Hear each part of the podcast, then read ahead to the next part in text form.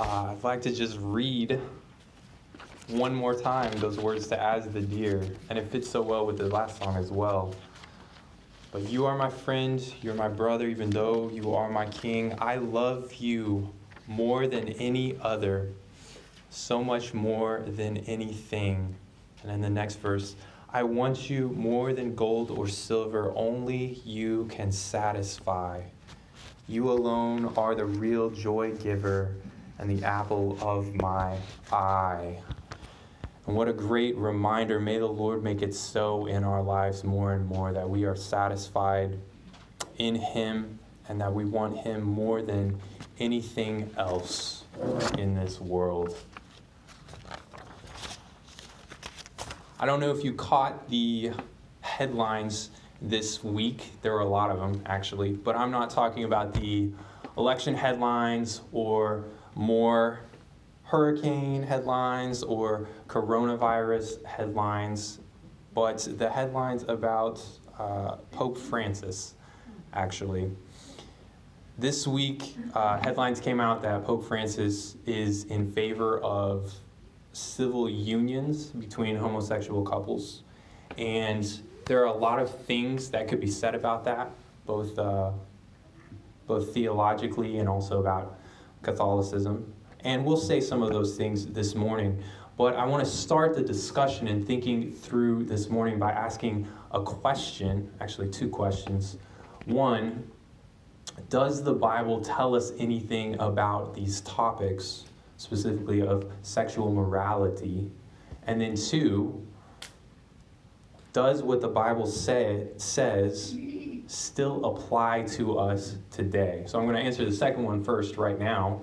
If God speaks whenever the Bible speaks, if the Bible is God's word, so that every part of it is God speaking to us, and if God doesn't change and his word doesn't change, then it would follow that as long as God exists, he exists eternally, as long as he exists, then his word continues to apply to us.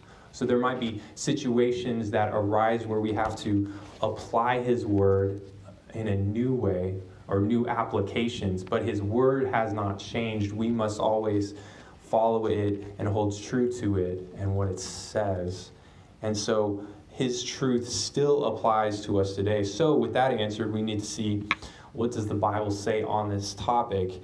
And I didn't plan it this way, but in our course of walking through Genesis in the life of Abraham, this morning we are in Genesis 19 which is the story of God rescuing Lot, or as we know it mostly, the story of Sodom and Gomorrah.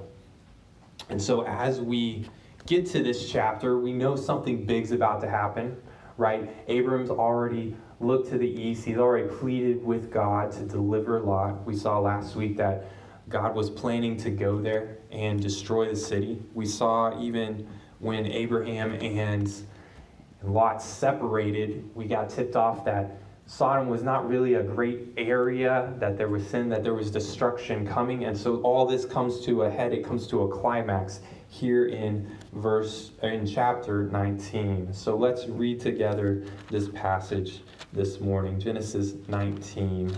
And the word of the Lord says this. The two angels came to Sodom in the evening and Lot was sitting in the gate of Sodom. When Lot saw them, he rose to meet them and bowed himself with his face to the earth and said, My lords, please turn aside to your servant's house and spend the night and wash your feet. Then you may rise up early and go on your way. They said, No, we will spend the night in the town square.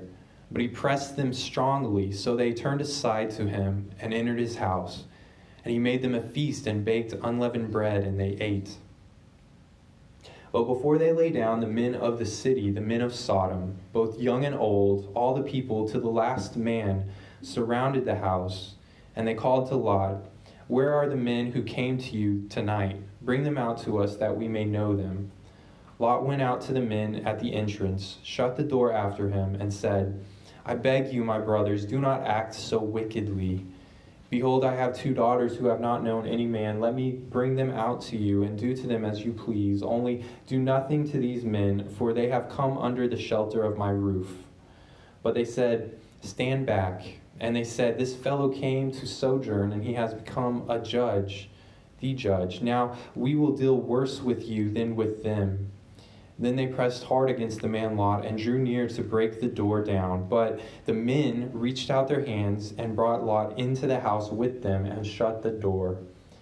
Then they struck with blindness the men who were at the entrance of the house, both small and great, so that they wore themselves out groping for the door. Then the men said to Lot, Have you anyone else here, sons in law, sons, daughters, or anyone else you have in the city? Bring them out of this place for we are about to destroy this place, because the outcry against its people has become great before the Lord, and the Lord has sent us to destroy it. So Lot went out and said to his sons in law, who were to marry his daughters, Up, get out of this place, for the Lord is about to destroy the city. But he seemed to his sons in laws to be jesting. As morning dawned, the angels urged Lot, saying, up, take your wife and your two daughters who are here, lest you be swept away in the punishment of the city. But he lingered. So the men seized him and his wife and his two daughters by the hand, and the Lord being merciful to him, and they brought him out and set him outside the city. And as they brought them out, one said, Escape for your life. Do not look back or stop anywhere in the valley. Escape to the hills, lest you be swept away. And Lot said to them, Oh no, my lords, behold, your servant has found favor in your sight, and you have shown me great kindness in saving my life. But I cannot escape to the hills, lest the disaster overtake me and I die. Behold, this city is near enough to flee to, and it is a little one. Let me escape there. Is it not a little one? And my life will be saved. He said to him, Behold, I grant you this favor also, that I will not overthrow the city of which you have spoken. Escape there quickly, for I can do nothing till you arrive there. Therefore, the name of the city was called Zoar. The sun had risen on the earth when Lot came to Zoar. Then the Lord rained on Sodom and Gomorrah sulfur and fire from the Lord of out of heaven. And he overthrew those cities and all the valley and all the inhabitants of the cities and what grew on the ground. But Lot's wife behind him looked back, and she became a pillar of salt. And Abraham went early in the morning to the place where he had stood before the Lord, and he looked down towards Sodom and Gomorrah, and toward all the land of the valley. And he looked, and behold, the smoke of the land went up like the smoke of a furnace. So it was that when God destroyed the cities of the valley, God remembered Abraham and sent Lot out of the midst of the overthrow when he overthrew the cities of which Lot had lived. Now Lot went up out of Zoar and lived in the hills with his two daughters, for he was afraid to live in Zoar. So he lived in a cave with his two daughters. And the firstborn said to the younger, Our father is old, and there is not a man on earth to come into us after the manner of all the earth. Come, let us make our father drink wine, and we will lie with him, that we may preserve offspring from our father. So they made their father drink wine that night, and the firstborn went in and lay with her father. He did not know when she lay down or when she arose. The next day the firstborn said to the younger, Behold, I lay last night with my father. Let us make him drink wine tonight also. Then you may go in and lie with him, that we may preserve offspring from our father. So they made their father drink wine that night also, and the younger arose and lay with him, and he did not know when she lay down or when she arose. Thus both the daughters of Lot became pregnant by their father. The firstborn bore a son and called his name Moab. He is the father of the Moabites to this day. The younger also bore a son and called his name Ben Ammi. He is the father of the Ammonites to this day. May God open our eyes to the reading of his word this morning. Here's the roadmap for where we're going this morning. So, if you're familiar with The Lord of the Rings, or whether it's the books or the movies, you'll know that Tolkien has this unique structure to the books, and you see it in the movies as well. He'll follow one of the characters or a couple of the characters all the way through the story, and then he'll go back and he'll pick up the story of other characters and then follow them all the way through the story. And he does this a few times throughout the books, and that's basically the trajectory we're going to follow this morning. So there's the there's the characters of Sodom, the people of Sodom, and we'll look at that, and then we'll look at Lot and his family, and then we'll look at God and his role throughout this story. So as we start, we notice a couple things about Sodom and Gomorrah. First, we notice that Sodom will not be turned away from doing wickedness. We see this toward the beginning of the passage that everyone in the city to the last man gathers together. They will not be deterred. They grow more violent, even to the point where they're willing to break down the door and won't let anyone stop them. It gets to the point where these angels have to intervene, pull Lot in, and blind the people to get them to stop. And, and if you notice, even then, they don't stop. They do not stop pursuing their sin. They continue to seek out the door. They wear themselves out because they continue to seek the door. They continually seek wickedness. They will not be turned away from it. And even more than that, when Lot goes to his daughter's fiancés, uh, we see that they think Lot is joking when he tells them about the coming destruction. Like, sin has become so common and so pervasive and so normal that they don't think anything wrong is really even going on. It seems like a joke that they would even be punished or destroyed for this. And so they hear the word of God come and they it seems ridiculous to them. So everyone in the city we see is filled with this wickedness and will not be turned away from wickedness. It's really if you remember earlier in Genesis, it's really like before the flood came. We read this of how everyone, Genesis 6 5, the Lord saw the wickedness of man was great in the earth, that every intention of the thoughts of his heart was only evil continually. And we see those similarities here in this passage as well. And as you remember, Moses wrote this book, both the account of the flood and this account here. He's, he's using a lot of the same terms, a lot of the same descriptions. He wants us to see this connection that these people in Sodom are just like these people before the flood.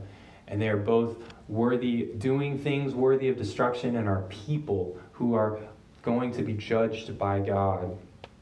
And so Sodom was full of sin and all kinds of perversion, but we can and we should be more specific than that and not shy away from saying that the sin of Sodom was homosexuality, one of the sins.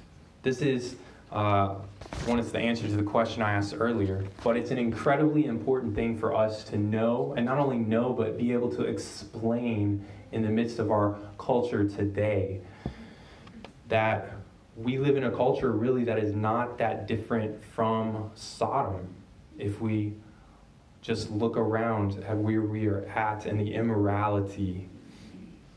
And so we see from this passage and we see elsewhere what the Bible says on this topic of sexuality, of relationships, of marriage, and what it is meant to look like. First, we have the, the positive teaching of the Bible of what it's supposed to look like, and then you have the, the negative teaching of what it's not supposed to look like. So, if you think about what relationships are supposed to look like, we see it at the very beginning when God creates male and female and puts them in a relationship. He commits them to each other. They are married. We see that that is the ideal throughout the Bible. And then we see that reaffirmed by Jesus when he's asked about marriage in Matthew 19 and what it's supposed to look like. He goes back to the beginning and he quotes it and he says, Did not God create them male and female in the beginning?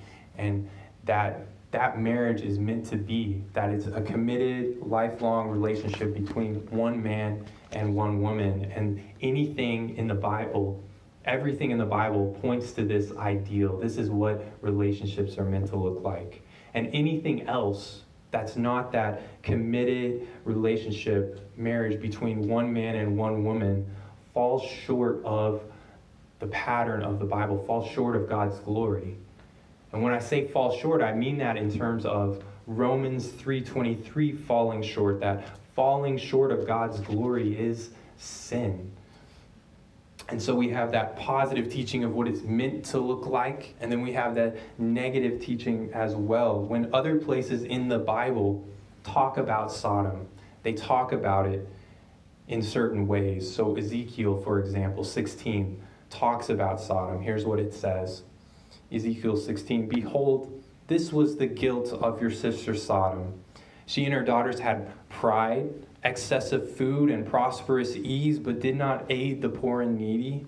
They were haughty and did an abomination before me, so I removed them when I saw it. It lists several sins there.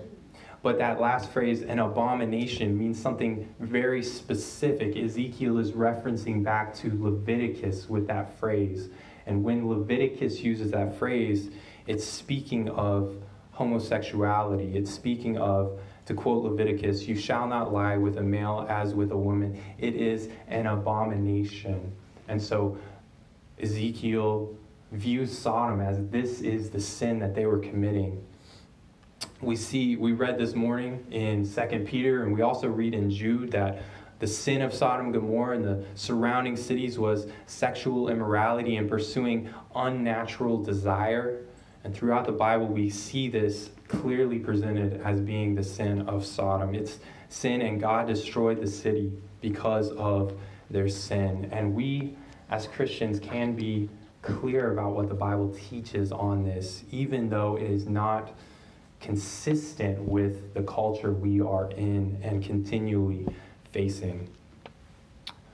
We also see from Sodom that it doesn't matter what age they are right? The sin is pervasive through them all. To the last man, they all pursue wickedness. And so it's a reminder us, to us that sin and Satan does not discriminate. Right? Sin will try to devour us, whether we are young or old, whether we're 14 or 83, sin will destroy us.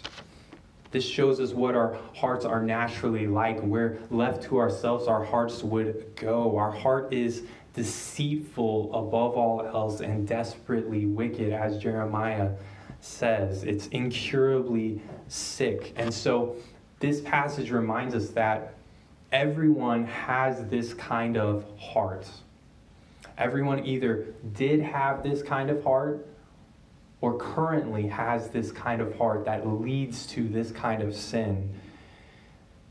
And it's either it's just because of the mercy and common grace, it's called, of God that everyone does not fall into this level of sin, these amounts of sin, this pervasiveness of sin. But we know that this is what a human heart is like, and left to itself, it devolves into wickedness. And nothing can change it. Being, uh, we read this in Romans 3, being a moral person won't change our hearts. Being a follower of rules or going to church consistently or giving consistently will not change our hearts. That our hearts like to deceive us into thinking we're better than the hearts of other people. We have a better heart, right? But that is our heart's playing us, deceiving us, taking advantage of us whenever we believe that lie that our hearts are naturally better than someone else's. No, it's just it's just the restraining grace of God that keeps us from going to that place. There go I, but by the grace of God, you might have heard before. So someone else has to change our hearts, and unless our hearts are changed, like Jesus says, unless we repent, we will likewise perish. But it doesn't end there. We've seen this with Sodom, where Sodom is at, the wickedness, and how they are destroyed. But we're reminded of, even in this, the, the mercy of God and the forgiveness that is offered. In other words, the hope that God has. That if this is our heart, and this is the heart of every human being, that that's not the end of the story. well, what do we do now? We can't change our hearts, so what are we supposed to do? We're stuck in this wickedness. Well, God doesn't leave us there. We read in the Old Testament of the glimpses of hope that we have, how God will come, He will take the heart of stone, the old heart out of people, and give them a new heart and make them new creations who know Him and or who are indwelt with the Holy Spirit. And then we follow that trajectory through, and we see that Jesus, when He comes and He dies on the cross, He takes the penalty for those sins so that that punishment can be dealt with on the cross, so that our heart, our sinful actions, can be removed, can be cleansed and we can be given a new heart and indwelt by God. This is this is the gospel that God can take an incurably sick heart and make it new. He can take a desperately heart, desperately wicked heart and make it a new creation. And this is what he promises to us if we will believe in him. Simply trust in Him that He is able to do this and that He will do it as He promised if we will ask Him. If we will simply ask Him to do it, to save us, and commit to following Him. Sodom is a reminder of the depths of our sin, but it's also a reminder of the great depths of God's grace and mercy. And so this is Sodom. But Sodom is not the only character, right? We follow them through a little bit, but we also follow Lot and his family through. And we see that Lot is has some good and has some bad, right? That he first he starts out good, he's hospitable just like Abraham was to these guests. He brings them in, he takes care of them, he gets a feast ready for them just like Abraham did. He tells the people not to do wickedly, right? He's protecting them. He tells his daughter's fiancés to escape with them. He warns them of the judgment. He's, we shouldn't forget this. He's described by Second Peter, like we read this morning, as a, a righteous man, which sometimes catches us off guard and surprises us. But the list, sometimes it seems like the list of the bad things that Lot does in this passage seems to outweigh the list of the good things, right? We see him offer his daughters to the mob in place of his guests. We see that he lingers in the city. We see that he wants to not really fully follow what the angels tell him, not fully follow God's instruction and go to the hills, but still still hold on to a little of what he wants to do and just go to Zoar, this little city. We see that Lot's family, his wife, looks back.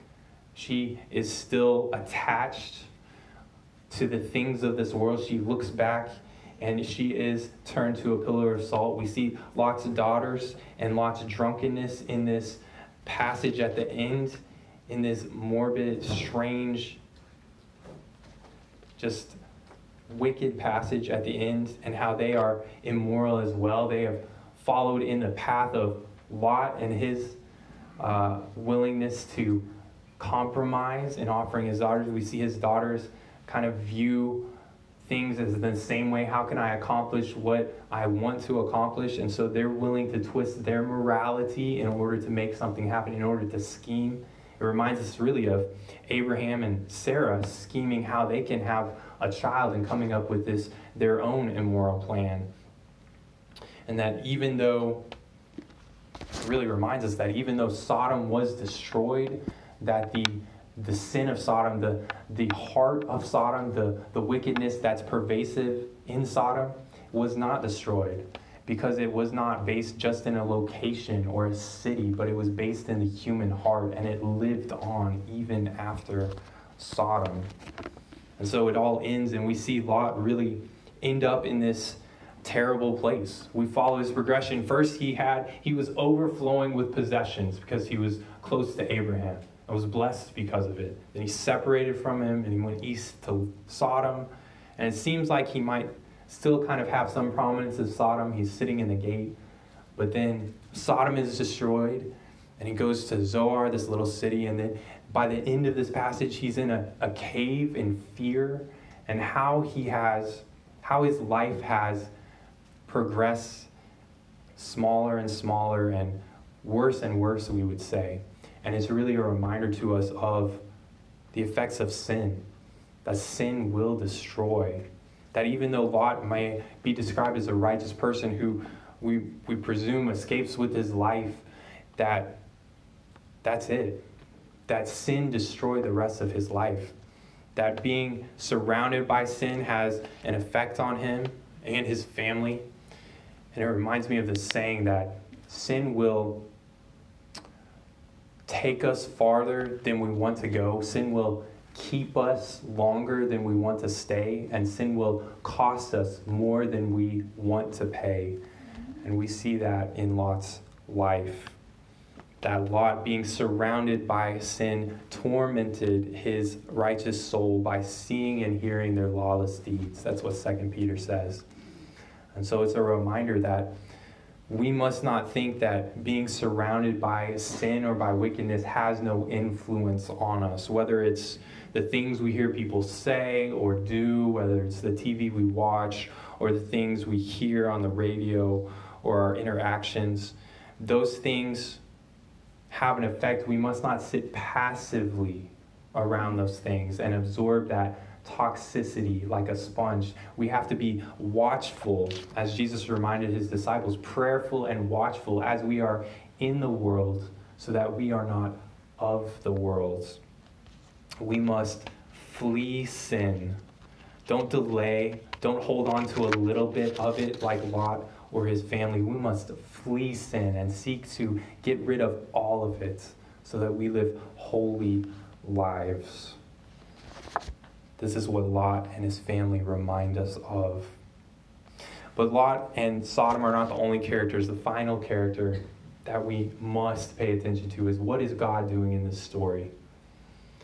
We see, and Second Peter tells us, helps us interpret this, what is going on. We see that the Lord knows not only how to punish unrighteousness and the punishment that will come to everyone who is not righteous, but we see also that the Lord knows how to rescue or deliver the godly out of those trials. And we see that here. We've already talked about God's justice and how he will punish sin when we looked at Sodom, but we should notice God's ability to deliver.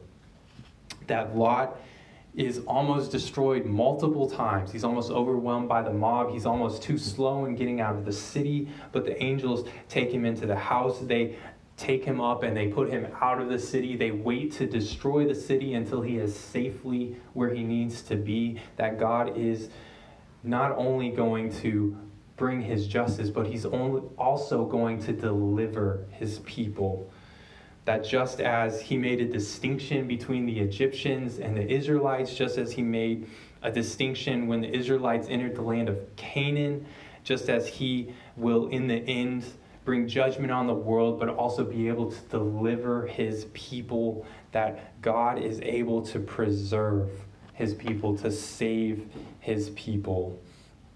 And so we must remember to rely on the Lord, that He is able to save us and deliver us.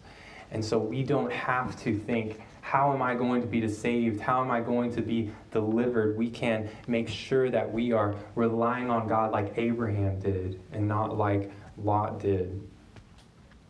So, we talked earlier how our hearts can be changed so that we won't be destroyed like the people of Sodom. And Lot is a testimony to that fact that God will save his people, that faith in God is not misplaced, that if we belong to God, we will not perish, we will be saved to eternal life, that God is able to deliver his people and he will deliver his people.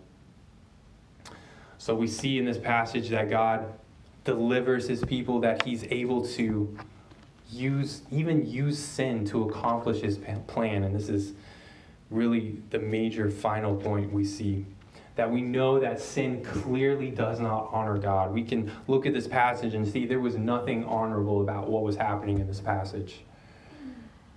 There's incredible wickedness in this passage. And yet, yet, if we're reading carefully and we're thinking about what God is doing here, we see this thread of gospel hope, even in this passage, that God is going to take what was meant for evil. You remember this phrase from Joseph God took what was meant for evil. The brothers meant it for evil, but God meant it for good. God's doing the same thing here. What was meant for evil, God is using for his good, so that the child of Lot's daughter is named Moab. Moab, he's the father of the Moabites. If we were to think, who is the most famous Moabite in the Bible?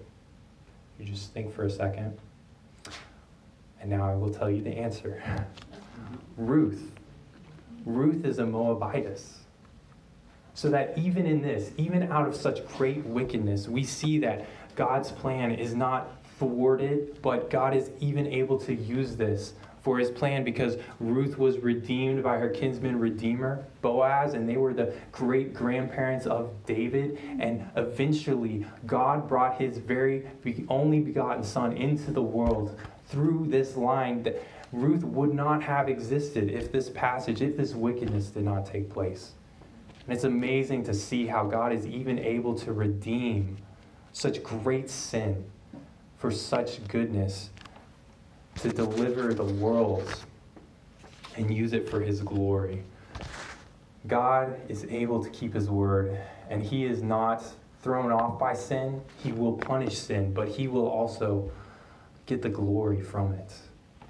So, this is what Genesis 19 is about. And we should say in conclusion that we live in a culture today where we need to know what this passage says and how to be able to talk about it with others, be able to support it, as even some who would be in quote unquote churches do not uh, adhere to this truth and they deny it.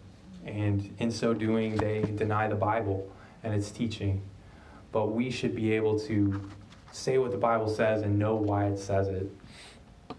That Abraham, you remember his role was to communicate to other people what it meant to know God and what it meant to follow God. That was his role, how he was going to bring this blessing. That we are doing the same thing. We need to do the same thing. We need to show in our lives what it means to honor God and specifically what it means to honor God in our relationships. We know that sin leads to brokenness. And so we can look around and see the brokenness that already has come, and we can predict that much brokenness will come.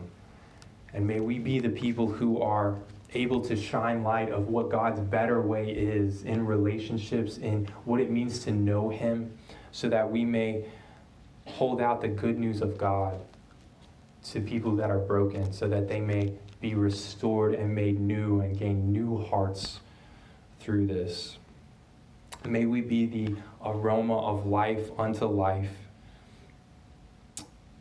as we live out our lives and demonstrate what it means to be in relationships with each other and with God. Let's pray together this morning. Father God, we are thankful for this passage. We're thankful that your word does not skip corners, that you teach us the whole truth, the whole counsel, your whole counsel in your word, that through it you equip us for everything we need for life and for godliness. Thank you that you show us a picture of sin that destroys. God, may we not be drawn to sin not drawn to the things of this world, but as the deer pants for water, may we long for you. May we be drawn towards you, to not look back, to not hold on to sin, but to press on towards you, towards eternal life. God, continue to change us, eliminate sin from our lives, make us holier. And we pray all this in Jesus' name. Amen. We're going to have a time of response now. Use this as a time to think, how have I been convicted? How do I need to respond to God this morning? I'll be here to pray or talk with you if you'd like to pray or talk about anything. But let's respond, stand and sing and respond to the Lord this morning.